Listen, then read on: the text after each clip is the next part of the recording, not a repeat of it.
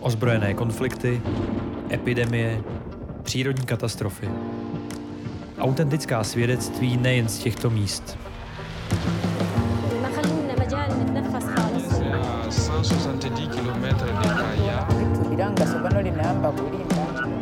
Posloucháte podcast Lékařů bez hranic. Mlčení zabíjí. Prevence je obrovsky důležité téma. Máme prevenci primární, to znamená ta bavíme-li se o karcinomu děložního hrdla, tak je, je založena na očkování. Bylo samozřejmě, že ty podmínky v Malavi jsou limitované tím, že nemají vakcínu pro všechny dívky, to znamená jenom pro určitou eh, populaci mladých dívek a funguje taky s ohledem na možnosti v dané lokalitě eh, sekundární prevence, to znamená jezdí nákladáky z kanceláři lékaři bez hranic, a, a jsou to tyráky, které vozí sudy s octem, to mají kuchyňský ocet, kdy prostě zkušení zdravotníci, nejsou to ani lékaři, jsou to sestřičky nebo jenom vyškolení pracovníci, ohlásí v té dané vesnici, že přijede VIA truck, to znamená nákladák s octem a ten ocet se aplikuje do pochvy a ta, ta zkušená zdravotnice se kouká, zda tam jde ke zbělení, to znamená, jsou tam známky, že u téhle konkrétní ženy se vyskytuje nějaký předrakovinový stav nebo rakovina. A lékaři bez hranice tohoto snaží ještě dále posunout a plánují zavést to, že by to nehodnotili lidé, ale že by to hodnotila ten nález eh, umělá inteligence, že by vynuli aplikaci, kde by se ten, ty nálezy vyfotily a následně by byly strojově hodnoceny. To znamená, že by ta senzitivita, ta schopnost zachytit přednádorové léze a rakovinu byla ještě vyšší.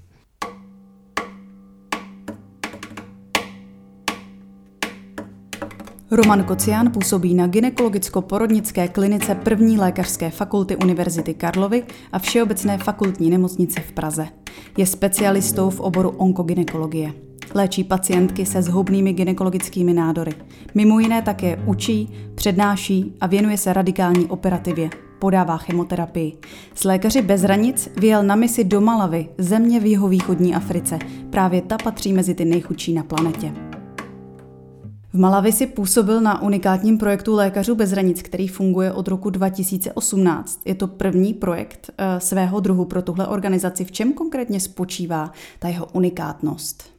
Je to projekt unikátní v tom, že, že je to projekt jiný. Zatím se lékaři bez hranic věnovali převážně přírodním katastrofám, válkám, epidemii infekčních chorob, jako je cholera nebo HIV. A tohle je projekt, který je dlouhodobý. Je zaměřený na, na tichého zabijáka subsaharské Afriky, kterým je zhoubný nádor díložního hrdla. A je to velmi důležité, protože se jedná o jednu z nejchudších zemí na světě právě s, s nejvyšším výskytem tohoto zhoubného nádoru. Když to srovnáme třeba s Českou republikou, tak eh, ten výskyt je tam až 8krát, 10krát vyšší než u nás. A navíc ty ženy eh, žijí v nuzných podmínkách, velká část populace žije za dolar a méně za den a ty možnosti diagnostiky a léčby jsou velmi omezené. Je třeba říci, že naprostá většina pacientek je diagnostikována v pokročilém stádiu. Rakovina má obecně čtyři stádia. Časné, lokálně pokročilé, pokročilé metastatické čtyři stádia a v Malavi je naprostá většina žen diagnostikována v těch pokročilých stádiích 3 a 4, kdy víme, že jim nemůžeme nějakým způsobem pomoci, ve smyslu vyléčení, ale můžeme jim poskytnout třeba paliativní symptomatickou péči. O kolik pacientek se tato nemocnice dokáže postarat třeba za měsíc nebo za rok? To je otázka uh, dobrá, ale já bych ji zúžil na, na tu část, o které vím detaily. A to se jedná, kolik já jsem viděl pacientek za, během svojí mise a musím říci, že během čtyř uh, intenzivních týdnů jsem potkal nebo jsem diagnostikoval uh, karcinom děložního hrdla u zhruba 200 nových pacientek. To je pro srovnání množství, s kterým se ve svém centru a pracují u Apolináře pod vedením pana profesora Cibuly, tak u nás se s tím letním počtem setkáme za, za několik let. Tam jsem viděl 200 nových pacientek za 4 týdny, to znamená obrovské množství. Malawi také bojuje s vysokou mírou HIV. Ovlivňuje tento fakt šíři výskytu či komplikace s léčbou rakoviny děložního hrdla? Souvisí to nějak spolu?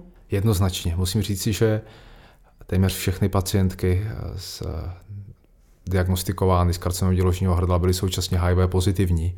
Byli na léčbě, měli nízkou virémy, ale byli HIV pozitivní. Já myslím si, že ten nedostatek v imunitním systému, takzvaná imunodeficience, je to pozadí, která v souvislosti s, s infekcí HPV viry způsobuje to, že ty, ta, ta nemoc rychleji roste, tam rychlejší progrese a ty pacientky jsou diagnostikovány v pozdějších stádiích.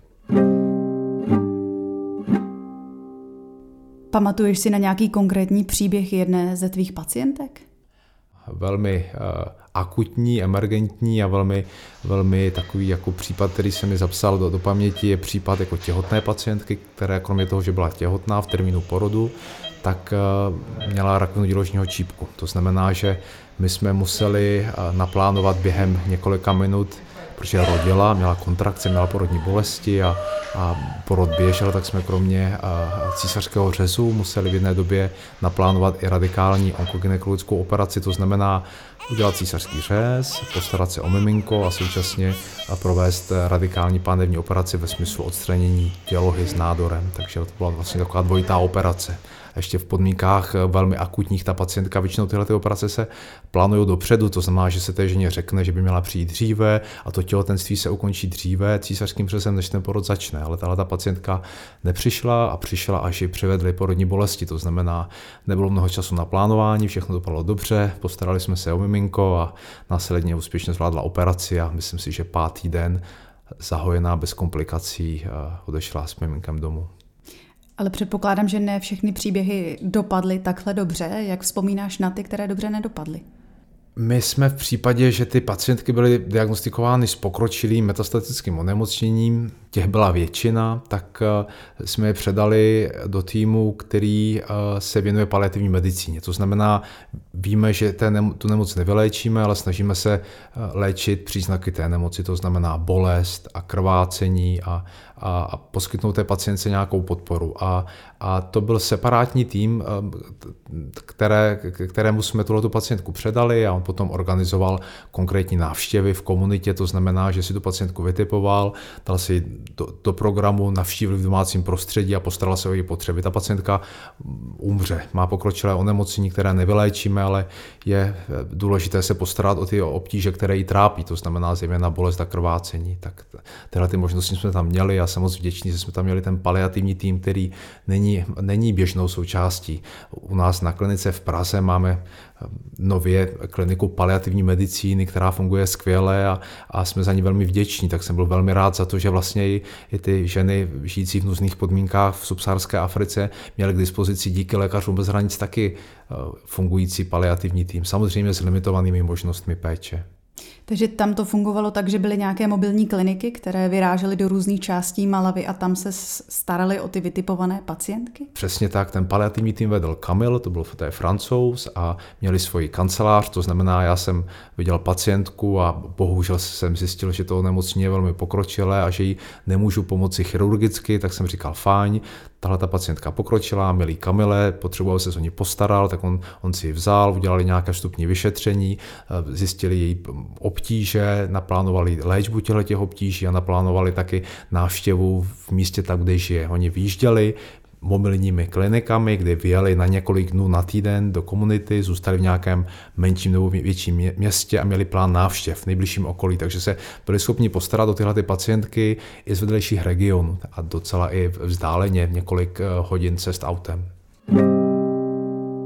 Chybělo ti něco eh, pro tvoji práci v Malavi?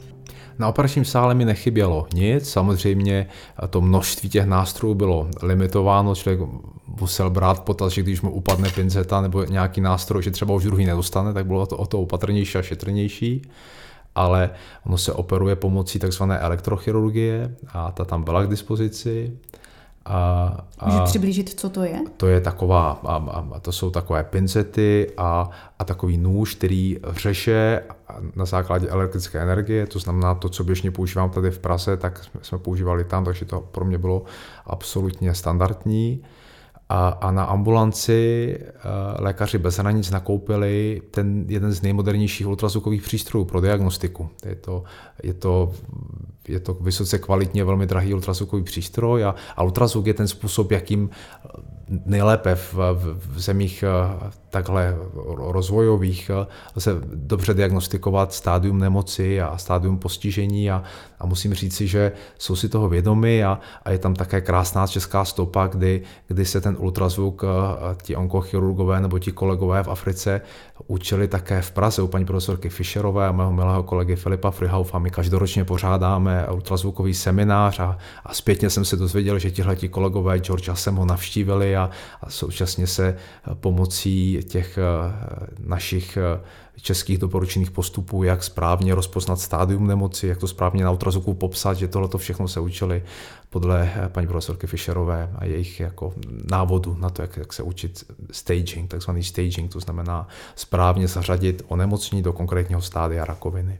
Takže tvou prací v Malavi česká stopa v Malavi neskončila? A ta česká stopa se rozšířila. Přišel jsem na to, že znají nejenom kolegy z ultrazvuku, ale velmi dobře znají i mého jako šéfa budoucího přednostu, šéfa onkogynekologického centra pana profesora Cibulu.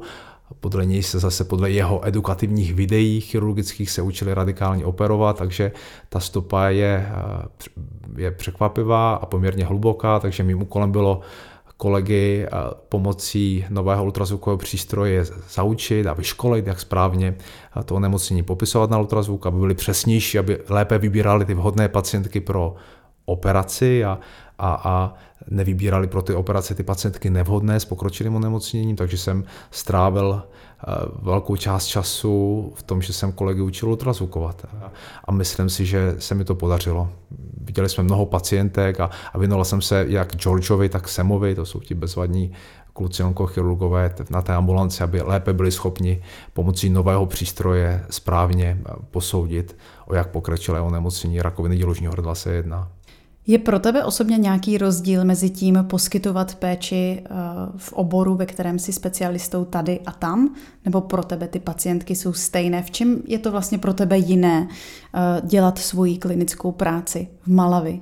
Každý lidský život je unikátní a, a, a jak jsem řekl, kromě toho jiného kulturního prostředí, jiné země, jiných podmínek, eh, ta práce lékaře je, je pro mě stejná. To znamená pomoci těm ženám, kterým pomoci můžu, vyléčit ty ženy, které vyléčit můžu, odoperovat ty, kterým radikální operace pomůže. A, a to bylo tím popudem, tím důvodem, proč jsem na tu misi jel. Pro tebe to byla první mise s Lékaři bez hranic. Jaké to bylo? Setkala se představa s realitou a fungovala tam třeba nějaká nervozita, strach z neznámého? Samozřejmě, že si člověk bojí a protože neví, nebo lékaři bez hranic ho, ho skvěle připraví, co se týká praktických věcí a dokumentů a informací o místě, ale stejně je to, je to první mise v, v, v kulturně odlišném prostředí, tak člověk má obavy, ale to takový ten strach, ten motivující strach, to znamená, že se velmi těší, a má obavy, ale jsou to pozitivní obavy, které byly potom přeměněny v nějakou práci, aktivní činnost a myslím, že jako velmi, velmi dobrý výsledek. Narazil jsi také na nějaké kulturní odlišnosti, které tě třeba ať už mile či nemile překvapily?